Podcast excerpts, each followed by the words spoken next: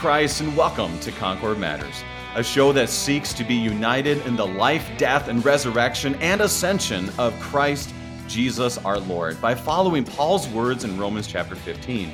May the God of endurance and encouragement grant you to live in such harmony with one another, in accord with Christ Jesus, that together that you may with one voice glorify the God and Father of our Lord Jesus Christ. We seek this harmony by the Holy Spirit through the clear and concise teachings confessed in the Book of Concord, as they are in accord with God's holy word. I'm your host, Brady Finnern, District President of the Minnesota North District of the Lutheran Church, Missouri Synod. Thank you for joining us on Worldwide KFUO, Christ for you, anytime, anywhere. We continue our study of the Lord's Prayer and Luther's Small Catechism, specifically the first and second petitions of the Lord's Prayer. Hallowed be thy name. Thy kingdom come. Is God's name not already holy? Why are we praying to him? Why are we asking for this to happen? Does not God's kingdom come even if we don't pray?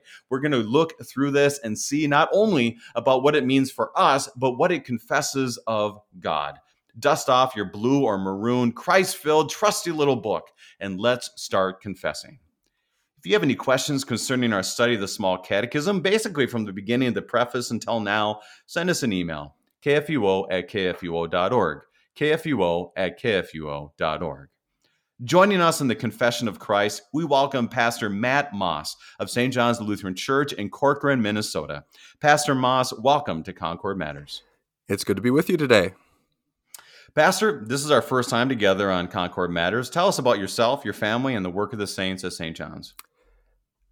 Well, today, the day we're recording this at least, is both my ninth anniversary of the ordination into the office of the Holy Ministry and also my 36th anniversary of Holy Baptism. So I had the great fortune to be ordained on my baptism birthday, and I always like that, so it's a special day to get with you on KFUO to discuss that name into which I was baptized, and how we as Christians keep it holy, and how as a pastor in the office of Christ, we confess his holy name and see his kingdom spread where the gospel is believed by the work of the Spirit. I have a wife who is also my church's contor, and we've been blessed by God with two little children who are 2.5 and 10 months old, and they just bring so much joy to our lives. My church is a wonderful place to be. St. John's Evangelical Lutheran Church and School is an active and devoutly confessional Lutheran congregation with a very rich liturgical life. If you listeners out there are visiting or moving to the Twin Cities, or if COVID has allowed you to work from home anywhere you should choose to be, then I think you should look to the northwest suburbs of Minneapolis. We are exactly on the border of the suburb Maple Grove and the rural area of Corcoran. There are homes being built all around us. There's a place for you. We celebrate the Lord's Supper at both services every Sunday. We do use 4 of the 5 settings of Lutheran Service Book throughout the course of the year. We also have Vespers, Evening Prayer, and Compline used throughout Advent and Lent. Our day school chapel is on every Friday morning, and Matins is exclusively used there. Our pastors preach and lead the service. Our contor, my wife, Dr. Katie Moss, accompanies divine services. I'm biased, but I think it's with great skill. We also have a beautifully restored Schanz pipe organ.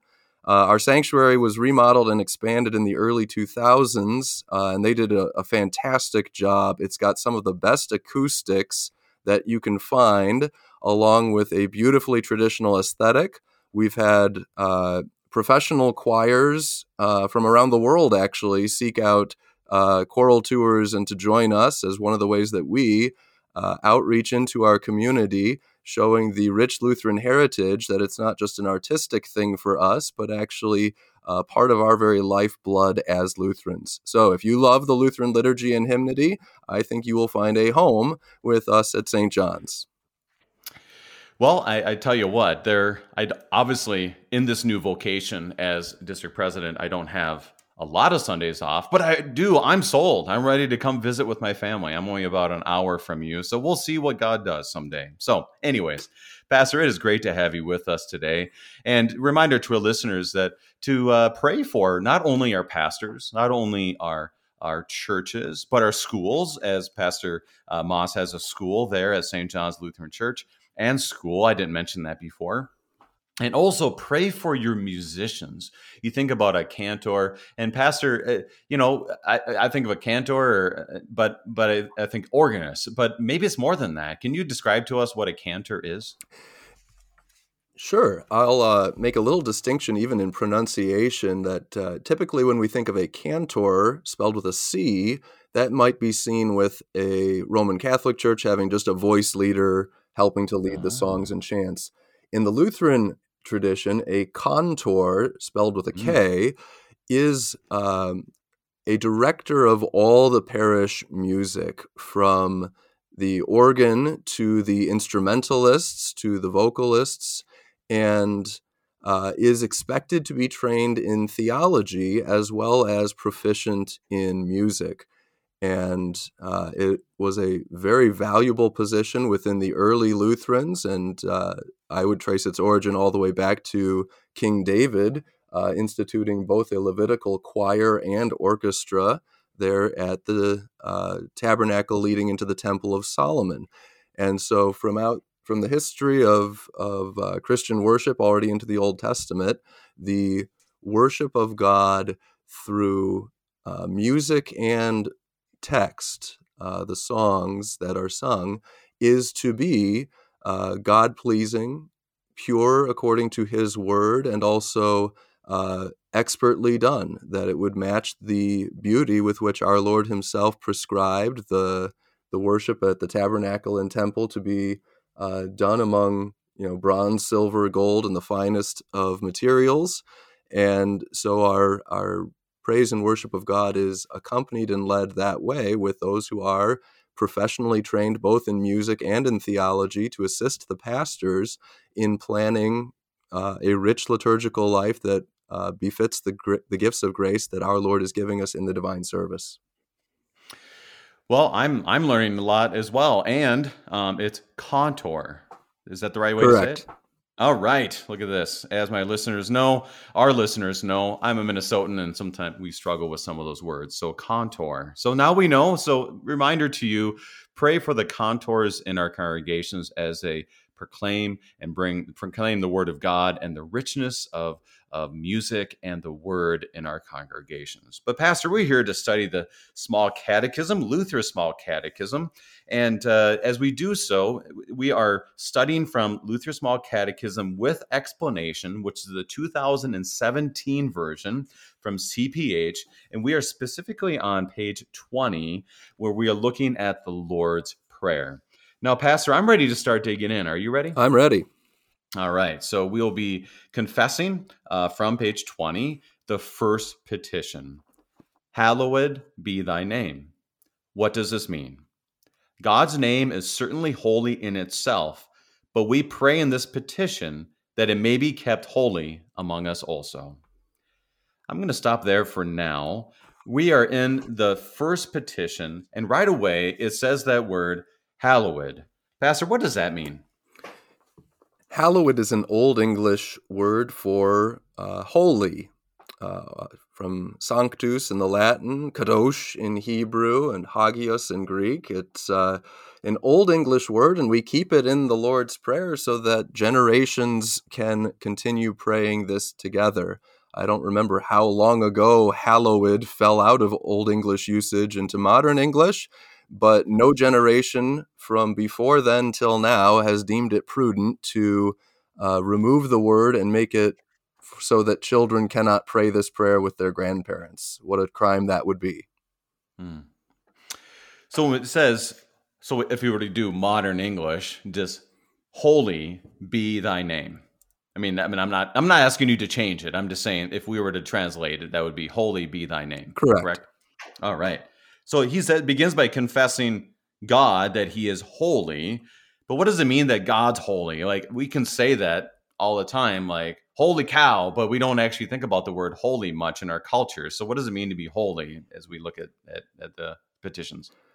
The word holy would mean pure, without sin, we immediately think of the Old Testament ceremonial laws and God saying, you must be holy, for I, Yahweh, your God, am holy. And so when I teach on that in our parish school and in Bible study, I like to give a modern comparison to live electrical wires. Electricity is a very good thing, but not if you approach it haphazardly with the wrong equipment and the wrong intentions. The holiness of God is a good and amazing thing, but if we do not approach it through the grace of God by His Word, we will get zapped. Just this last Sunday in Bible study, we were going through 2 Samuel 6, where Uzziah decides not to listen to the Word of God, but transports the Ark of the Covenant on an ox cart.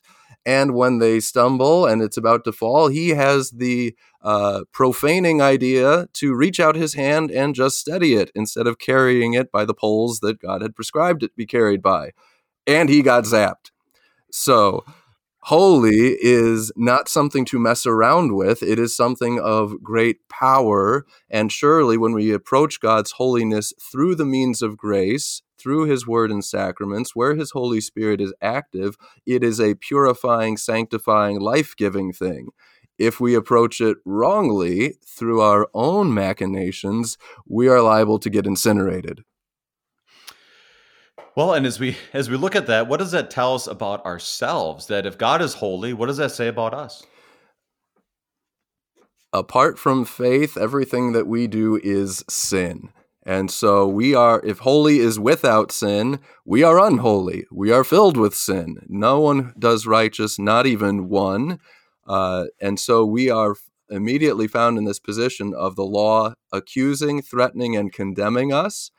And so to kind of go back to where you would have begun last week with our Father who art in heaven, we can only pray this prayer by God being our Father through faith in Jesus Christ and having claimed us as His own children in holy baptism. There, that sanctifying work beginning. So we do hear these words and as a sinner immediately start feeling a little uncertain, but we remember we are praying this prayer as baptized children of God. And so as we look at this, Luther almost seems to be addressing a question right away. So what does this mean? God's name is certainly kept holy in itself, but we pray in this petition that may be kept among us also. So it's almost like, well, why would we pray that His name be holy? Because it is holy in itself. But what is Luther telling us why we would even pray this as that question crops up in our mind? As baptized children of the Heavenly Father, we should care that our Father's name be honored and kept holy among us. And so we should pray that it be kept holy. His name will be holy in itself. We are the potential area of problems. We are the ones who may not sanctify it and cause it to be harmful to us. And I guess my question for the listeners would be, as you hear these words and remember learning them or confessing them in your catechism classes and confirmation rite, when it says we pray that God's name would be kept holy among us also, do we actually mean that? That's a challenge of self-examination to us as individuals and Christians within our churches, that God's name is not something to be taken lightly or irreverently, but is to be kept holy and sacred. This is calling us to keep the second and third commandments, that God's name not be misused, that whatever His Word says would be held sacred and gladly learned. You could think of, as an example, someone refusing to learn another person's name correctly, refusing to pronounce it, just how insulting and demeaning that is.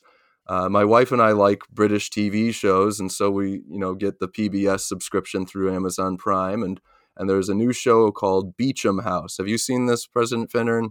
I have not. Oh, I've heard of, someone did reference it recently. Yeah, look it up. It's great. It takes place in India, and there's a young British man over there, and his elderly mother comes over to find him. And of course, he has a wife and servants who are Indian, and his elderly British mother just, she can't even listen to, let alone pronounce, these people's names. So she just starts, tossing out, you're going to be called Charlie and you'll be called Sarah. Good Christian British names. And they do such a wonderful job in the cinematography of it to show how demeaning and insulted these people are, that this old British lady obviously refuses to eat their food or live like them or dress like them. But now she's just taking it upon herself to throw out their names and give them new ones. And we as Christians should be that insulted and offended when people would presume to take our God's name and the doctrine of Holy Scripture and cut it apart, throw out the pieces they don't like, and just make Jesus whoever and whatever they want him to be. We should be as offended as if somebody refused to ever pronounce our own names. Now, you and I have pretty easy names to pronounce, but you can imagine how that would go. Imagine a new pastor gets to the church, he's learning people's names, and he goes, yeah, I can't pronounce that name. I'm just going to call you Bob instead. Right. This would be insulting. This would be awful. And the stakes are much higher when it comes to God and his name. I don't think I've ever...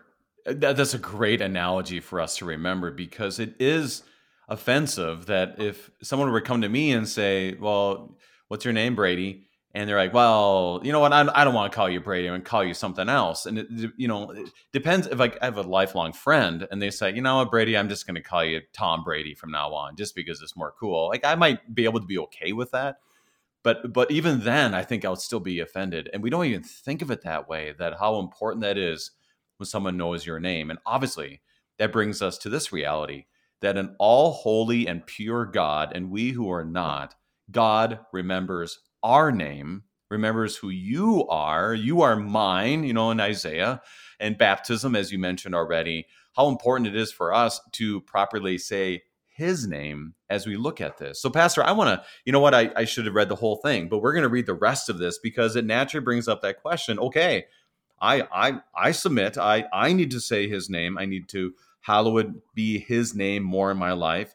How do we do that? So the rest of the first petition. Well, if I could pause you there, please. There's one more example of that I think matters especially, not just that God knows our names, but that in holy baptism, he gives us his name. We have to define, hallowed be which name of God? There's so many names for God in the Bible. Well, this is the triune name. He put his name on each of us when we were baptized in the name of the Father and of the Son and of the Holy Spirit. And may we not forsake that. I remember one time as a child asking my mom, just kind of ignorantly, could I ever change my last name and not be Moss anymore? And she looked at me and said, your grandfather would be very hurt by that. And I wasn't even thinking of that. I was an ignorant little child, just, trying to think, hey, I'd like to be something awesome, like, Matt Power Awesome or something cool. And Moss was just, it was just a short little last name. And so... But I realized, this name, my family name, carries with it a history of my father and my grandfather and my great-grandfather, who I never met. And changing that or disregarding that would have terrible consequences. How much more when God puts his name on us in baptism to connect us with the death and resurrection of his Son, to then disregard or profane that name. Well, all I can say to that is amen. And that is who he gives your name, his name to you, which is, it's so vital as we look at the next part when it says, how is God's name kept holy? God's name is kept holy when the word of God is taught in its truth and purity, that we as children of God also lead holy lives according to it. Help us to do this, dear Father in heaven. But anyone who teaches or lives contrary to God's word profanes the name of God among us. Protect us from this, Heavenly Father. So, Pastor, how was God's name kept holy? Luther's answer assumes a position and a worldview that is very foreign to today. And I think this answer in particular will be a struggle for our hearers and listeners to explain to those outside of the Lutheran Church Missouri Synod or other Bible-believing churches. So when Luther says God's name is kept holy, when the Word of God is taught in its truth and purity, most of the modern mentality and worldview cannot even fathom that answer. We live in an age of relativism. There is no such thing as absolute truth. How can you say that the Word of God is taught in truth and purity? What is truth? They deny that this is even possible. Even other Christian churches would treat Christian doctrine like it's just anyone's interpretation, and the idea that we could actually teach it purely and truly is foreign to them. But we here must confess that and stand on that. If you cannot confess the Word of God truly and purely, if we cannot be taught the Word of God purely and truly, then we have no confidence in the sure and certain promises of God for salvation. So this is a hill to die on right away, that you do not, listeners, give ground to those who would scoff at this idea and say, well, we can't really know the truth anyway. Do you know that for sure? Right? The claim that there's no absolute truth is an absolute truth claim. So call them on it. Don't give up and say, oh, yeah, well, maybe we're wrong. Okay, yeah, Martin Luther could make errors. Did he in the Small Catechism? Did he in this petition? Can the Word of God be confessed truly and purely? Yes, it can.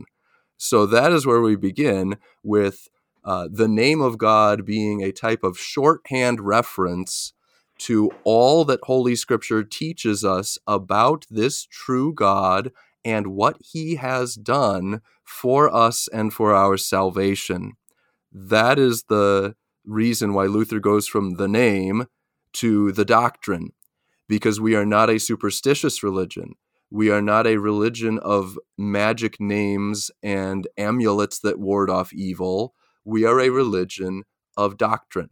We are a religion that makes truth claims, such as Jesus rose from the dead, or whoever believes and is baptized will be saved.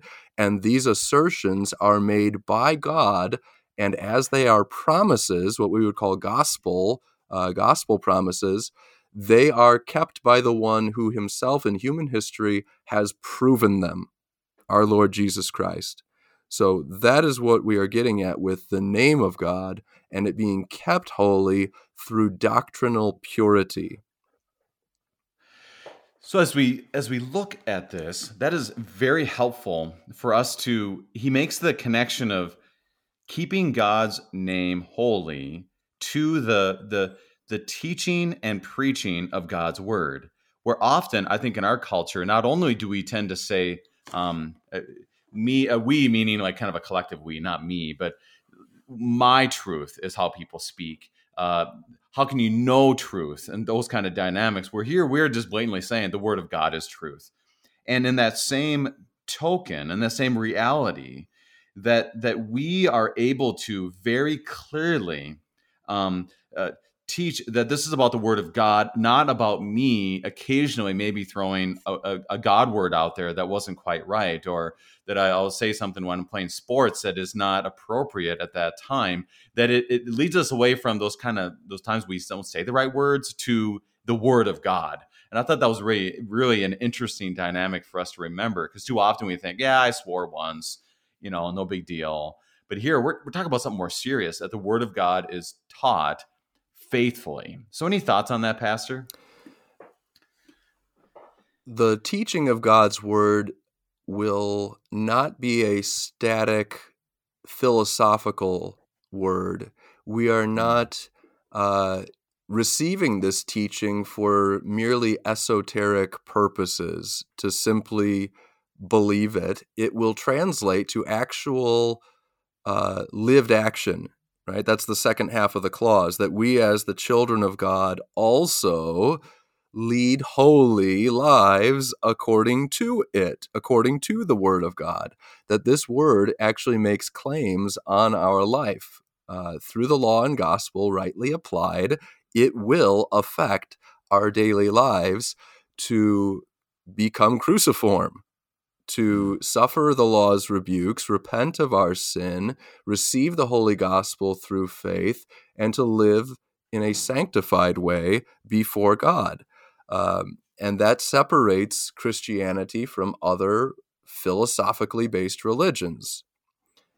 This has a claim on your daily life in all your vocations, not just in the hour you're sitting in church, or if you happen to be reading the Bible or saying a prayer at home.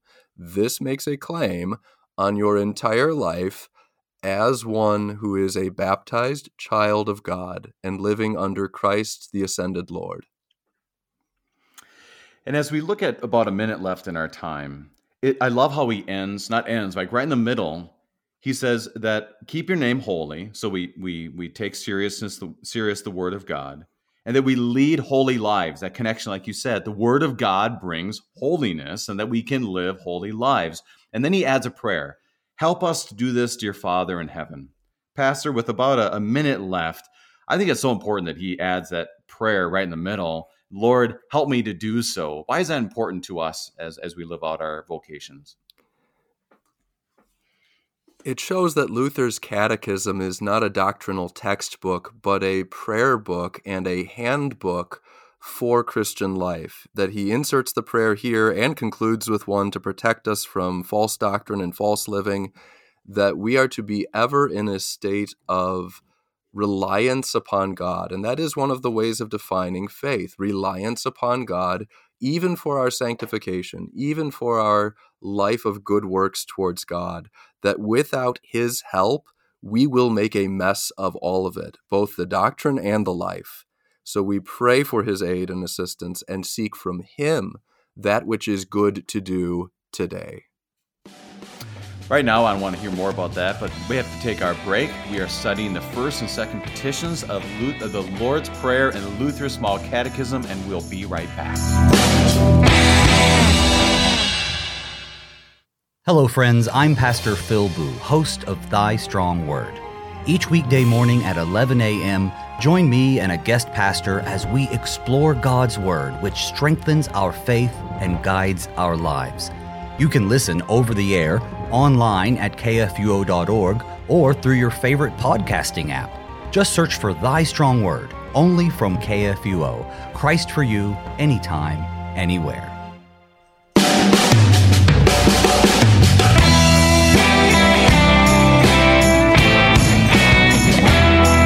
And welcome back. We are studying the first and second petitions of the Lord's Prayer and Luther's Small Catechism with Pastor Matt Moss of St. John's Lutheran Church and School in Corcoran, Minnesota. Now, Pastor, we ended our time that focused on that the Small Catechism is a book of prayer, not only talking about prayer or just looking at the doctrine, but actually praying. And he's helping us, dear Father, help us to lead these holy lives, to hallowed be your name, not my own. But then he continues on. There's no but to that, actually. He continues on, but anyone who teaches or lives contrary to God's word profanes the name of God among us. And obviously, like you said, he prays, protect us from this, Heavenly Father. This is something very vital in our world today. What would be your encouragement to our listeners to make sure, one, that they're not profaning the name of God, but then two, how do they make sure what they're hearing is the true and pure word of God? First, false doctrine damns, and the sinful vices into which we would fall and through further false teaching would become hardened and impenitent in, these condemn us. And so the first thing in our modern age of tolerance and coexistence is to recognize that you cannot say doctrine doesn't matter and simultaneously pray the Lord's Prayer. That would be a lie. Like holding a grudge prevents us from praying, forgive us our trespasses as we forgive. Oh, wait, I'm not forgiving. Right? So you cannot, in some ways, this prayer itself demands us to take seriously things that the world around us says are extraneous, unimportant, offensive, maybe even corrupting towards children and other people, that to have a doctrinally high standard could somehow be abusive indoctrination towards children, right? That the word indoctrination itself has gained a negative connotation in the last few centuries of education, where we view that as granting life and salvation to pass our doctrine on to children. So the first thing for recognizing our own place in this is to not take doctrine so lightly and dismissively and just, you know, throw it out and wish that we weren't so much about that. No, this is our doctrine is life. Our doctrine is the gospel. Our doctrine is that Jesus Christ has come to save us from our sins and establishes means of grace within his church by which we may be certain of our standing before God. What could be more important than that? And so to answer your second question on how this is preserved amongst us, it is through the regular reception of those means of grace, and the chief means of grace is preaching. The preaching of the gospel done in its truth and purity. Be present to hear your pastor preach the gospel. Attend Bible study to receive further instruction in that word, and go forth in your daily life as much as you are able, reading and studying God's word and turning to him in prayer and with repentance, confessing your sins and seeking his aid towards these ends, that his name be kept holy, that his kingdom come, that his will be done, that our daily bread be received with thanksgiving, that our sins be forgiven, that we be delivered from temptation and the devil. It is very apparent of how often we've used words and assume that they're negative, you know, and what, that being indoctrination. And you're like, and then you rethink about it as Christians. Well, if we're going to be against that, then we're, like you said so well, we're against the Lord's Prayer, because it is saying that there is truth, that this truth is found in Christ, that we can pray that he'll help us. And, you know, if he's not true, then why are we praying him to help us? You know, kind of dynamic goes back to our daily life. And if he's not really true, then how could he protect us? I mean, you go down this whole list, and how often have I prayed the Lord's Prayer? And this little part, even, you know, our Father who art in heaven, you go through that, you go through it quick.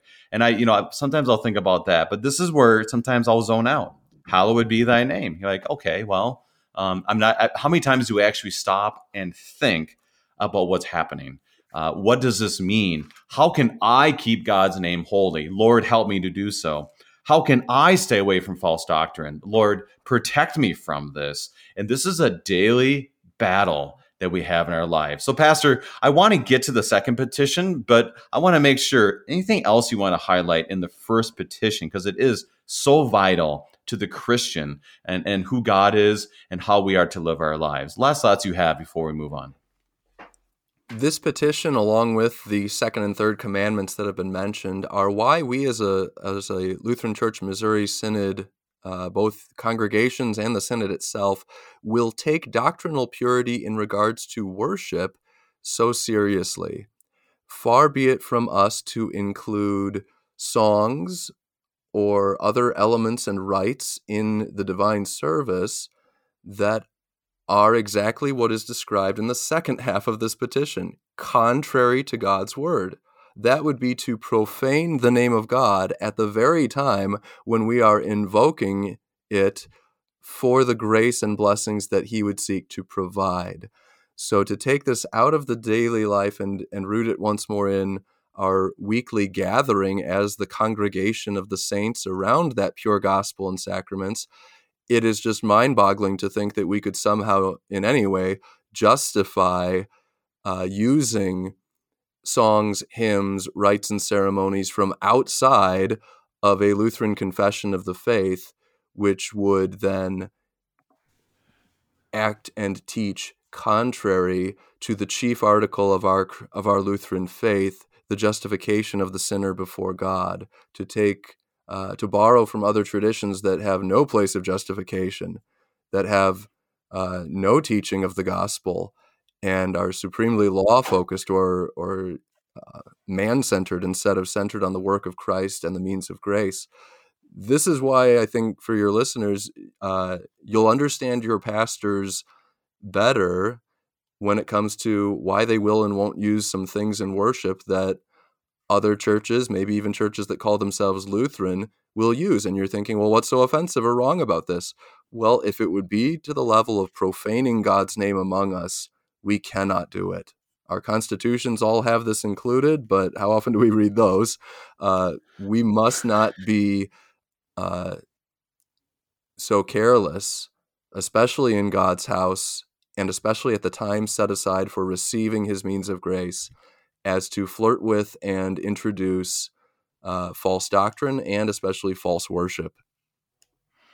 And this is why we even have Concord Matters here on KFUO, is for us to not only to confess the truth, but to show what is not the truth. And obviously brings us back to the Book of Concord, which not only tells us very clearly what is truth, which is found in Christ and his word, but also to tell us what is not true. So I encourage our listeners, one, to pray this petition that the Lord would help you to keep God's name holy. At the same time, protect you by his Holy Spirit from false doctrine. Pray for your pastors. Pray for your contors, if you have one, your teachers, your family, that you may stay true to God's word. But Pastor, I really want to make sure that we give... to be honest, maybe we should have only done one petition on this program, but we put first and second petitions. So I do want to get to the second petition. Let's do it. Of Thy Kingdom Come. Yeah, this one's even more fun. As we look at second petition, we continue on page 20 of Luther's Small Catechism with explanation, page 20. The second petition, Thy Kingdom Come. What does this mean? The kingdom of God certainly comes by itself without our prayer. But we pray in this petition that it may become to us also. How does God's kingdom come? God's kingdom comes when our Heavenly Father gives us his Holy Spirit, so that by his grace we believe his holy word and lead godly lives here in time and there in eternity. Pastor, the language is very similar, and you'll see this throughout the petitions, which I dearly appreciate, because it says, it certainly comes by itself. There's almost a question like, well, I think God's kingdom comes even without me praying, so why should I pray? And he says, so that this will come among us also. So I encourage you listeners to look at that throughout the petitions, how it speaks. Not only do we confess the truth of God, but we pray that that truth may be among us also. But Pastor, let's go back to basics on this. What is God's kingdom that we want to come? What is his kingdom? The kingdom of God that is coming to us is the righteous reign of Christ over all creation, through different hands as well.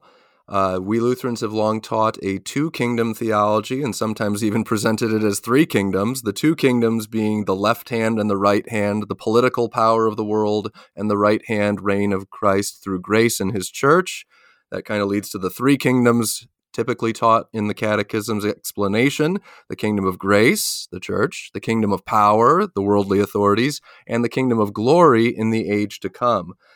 The chief thing in this petition is seeing that all of these kingdoms are one kingdom because it's all God's, right? Even the left hand, when we talk about left hand or left hand kingdom issues, well, whose left hand is it? It's God's left hand. So to your parishioners and to the pastors who may be listening, don't be afraid to get a little political in the pulpit or in Bible class, because it is God's left hand. And after all, politics and governance is more than willing to invade or creep into the other estates of family and church. So who is going to be the one to tell them what actually belongs to Caesar and what actually belongs to God? It will need to be the man of God preaching his word. So even as we like to kind of divide up and help make these helpful distinctions, kingdom of grace, kingdom of power, kingdom of glory, or left hand and right hand kingdom, it is all God's kingdom, that God through his son, his resurrected and ascended Lord Christ, is reigning over all things. Even the Iranian rulers, even the Russians and Ukrainians, Christ is in the judgment seat, reigning at God's right hand over all creation, the political history, as well as reigning over his church, and he will bring about his glorious eternal kingdom on the last day. And so as you look at the kingdom, clearly, like you said, it comes even without our prayer, but we pray it may come among us also. And so what does that mean? Like, I want God's kingdom to come. What is his kingdom and how does it come to me? And why is that important? That's the basis of this whole petition. I'll go in reverse order there. The importance is to see that it is coming from God, because many churches nowadays will use that language of kingdom growth as a law-based objective for their people's evangelism efforts, that we have to make sure the kingdom is extended. God can't do it on his own. We have to be the ones extending it. Well, that's a mistaken theology of mission built off of a mistaken understanding of conversion. So that gets us to the first part of your question, that the kingdom coming to us, as explained here by Luther, is something God does when he gives us the gift of the Holy Spirit, that this is God doing the work, not us doing the work, not us making his kingdom come. It is God enacting the reign of Christ over my individual heart and over the kingdom that is his church. And in some cases also using the first use of the law, the curb, to punish evildoers in the kingdom of power. In this case, it's very specifically, as Luther says, with the purpose that by God's grace, not by our reason or strength, to point you back to the third article of the Creed, but by God's grace, we believe his holy word and lead godly lives, right? Doctrine and life enter in again, the word of God and holy living, just like the first petition, that God is giving us his Holy Spirit, and there is a direct and specific end goal of why he gives the Spirit, so that we might believe and be saved and lead sanctified lives here and in the age to come when his kingdom of glory is brought to fulfillment. So let's make this practical for our lives. Well, you're making it very practical, Pastor. Don't misinterpret my words. You're doing it very, very clearly. As we look at this for the believer, is that we want that kingdom, you know, like as we're talking about the kingdom, like, well, I want that Holy Spirit. I want to live a holy life, like in the first petition. Help me to do this, O Lord, that we may, I want to believe this, or I do believe this. I want others to believe this. How does this connect with the life of the church? And the life of the Christian every day, like for you as a father, as a husband, for you as a pastor and the teachers in your school, your neighbors, all that. I'm trying to fit this all into the daily baptized life, because it is something that is so tangible and it's so there that sometimes some examples kind of help us out. So, Pastor, bring this back to the daily life for our listeners and for you and I. We start with the blessed and exclusively Lutheran teaching that Christian faith prays for more faith. I'll say that again. Christian faith prays for more faith. That's what this petition is doing. So as a hearer considers their vocations and callings in life and wants to see God's kingdom and the reign of Christ increase and come about, what they are doing is praying for more of what they already have. The reign of Christ is not absent in their lives as surely as they are baptized into Christ and are receiving his word and sacrament in the church and through their daily devotional life. But that faith will hunger for more. That faith, which already has the Holy Spirit, will pray for more of the Holy Spirit. And that is a challenge to our Western way of thinking, where everything is either you have it or you don't. But the biblical presentation is that those who have the Holy Spirit can and should pray for more of the Holy Spirit. So we do.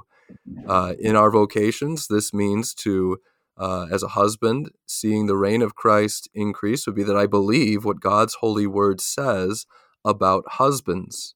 Think about the table of duties, that a husband not be harsh with his wife, but understanding, that he love her as Christ loved the church and gave himself up for her, that we would believe that word. And just like we said in the first petition, not simply assent to it as a philosophical dictum, but actually live according to that word. To not be harsh with my wife the next time we have a disagreement, to sacrifice for her. That's just the one vocation that comes immediately to mind as a husband. As a Christian congregation, on a churchly level, beyond the individual vocations, this would be to see Satan's power diminish and the word of God increased in our midst, that we are here praying for more of the word of God. We are here praying that our church would have more Bible study attendance and more Bible studies offered throughout the week, that we would have increased opportunity and increased number of people taking advantage of those opportunities to hear and grow in God's word, to see the devil and his lies exposed and thwarted. That'll come in with the next petition, that God's will is something he does where he breaks and hinders those plans. We here in the prayer regarding the kingdom of God are praying that God's word and his Holy Spirit, which is always active in and through that holy word, will by grace continue to spread and increase, even physically and geographically, that there would be more and more homes in our midst added to the gospel. We are praying for that, acknowledging that this is something only God can accomplish. He is the one who gives his Holy Spirit when and where he wills, right? God is the one who does the work of conversion. The church's proclamation of the gospel is the means, so that's what we continue steadfast in, preaching the word in season and out of season, and the Holy Spirit will do that work.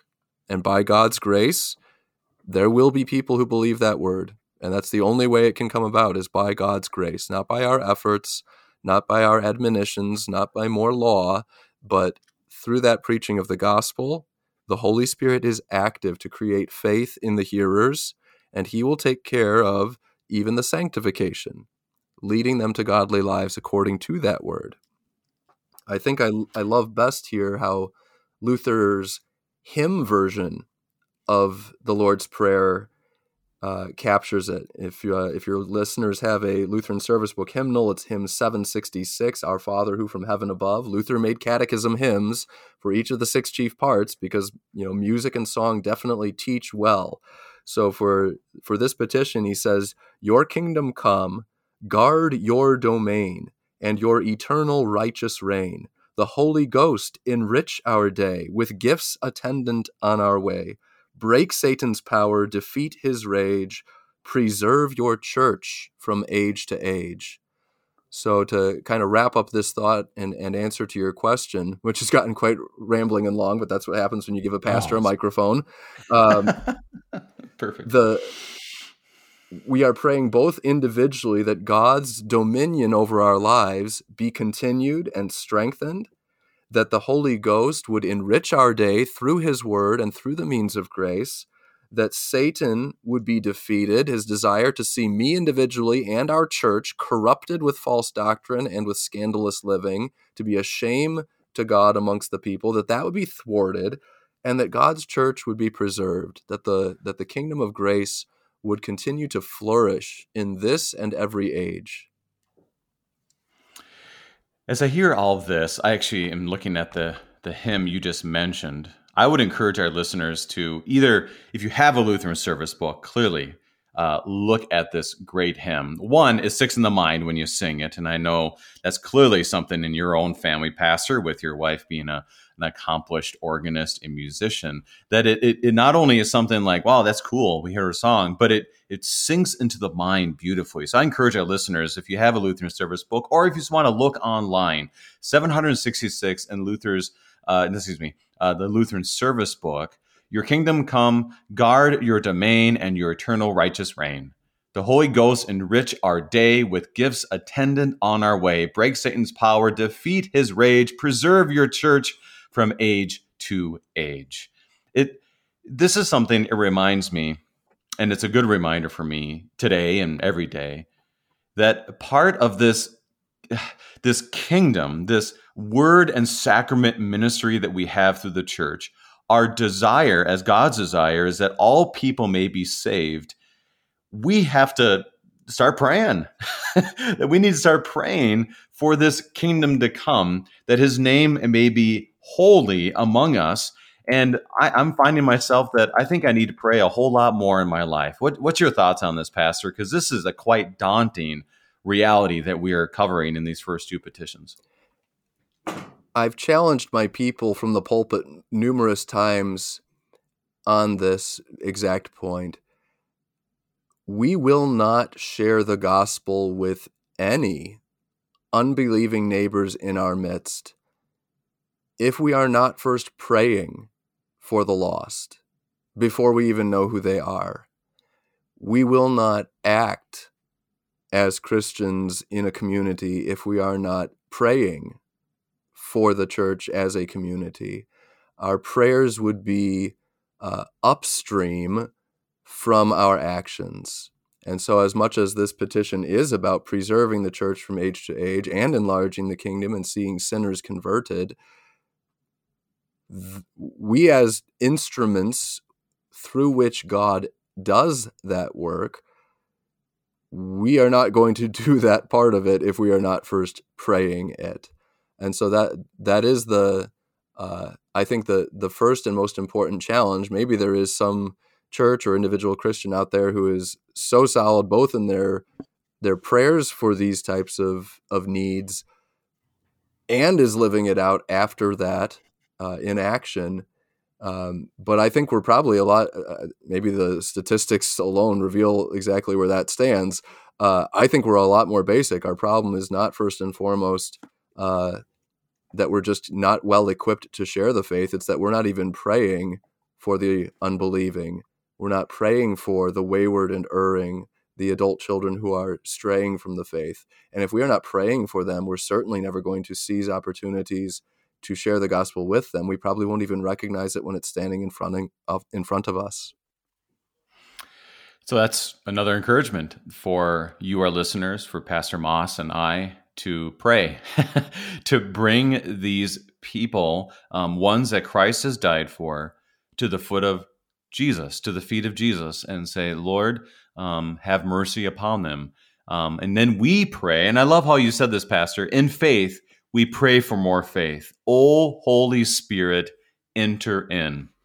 And that's another reason why we go to worship, right? I mean, this all connects back, because where is the place we pray? Where is the place that the Holy Spirit is working by means, word and sacrament, in worship? Pastor, we have about 3 minutes left in our time. I wanted to ask you two things. First of all, what would your encouragement be with the connection of first and second petition to why worship is important for our listeners and also to encourage our listeners in Christ? Gathering together in worship is important because it has both God's command and promise. God has commanded it specifically because it is for our good, and he has promised to be present in the means of grace, to forgive your sins, to strengthen your faith, to equip you and prepare you for the godly living and the holy lives that we have prayed for in these two petitions. That is why it is so vital to be gathered with your fellow saints regularly, so that it can become a habit that produces that fruit in due season. Where you put the Lord to the test in this regard, you will see the fruit. That would be my encouragement and challenge to the listeners, especially if you found yourself during and after COVID developing some bad habits relative to frequency of worship attendance. Break the habit. Go, prioritize it, and put God to the test. Set yourself to attend for 6 straight weeks, not missing a Sunday, that everything else can wait. That's the priority, and just see how he will and won't bless you. He has given the command. He has put his promise on it. Go see. That's a good challenge. Pastor, a minute left. How would you encourage our listeners in Christ?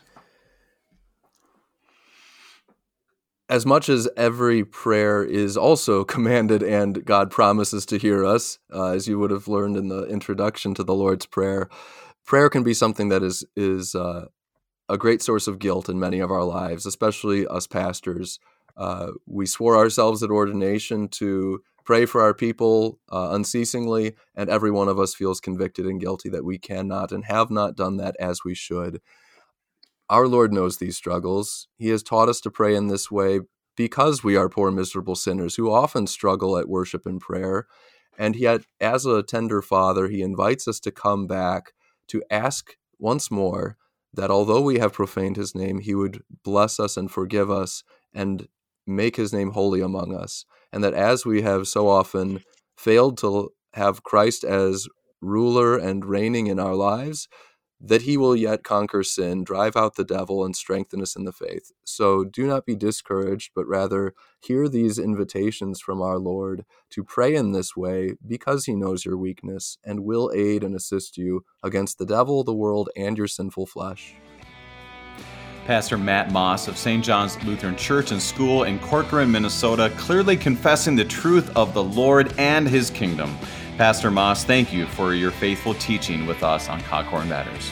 Thank you, Brady. I'm your host, Pastor Brady Finnern. Thank you for joining us, and the Lord keep you safe in the palm of his hand.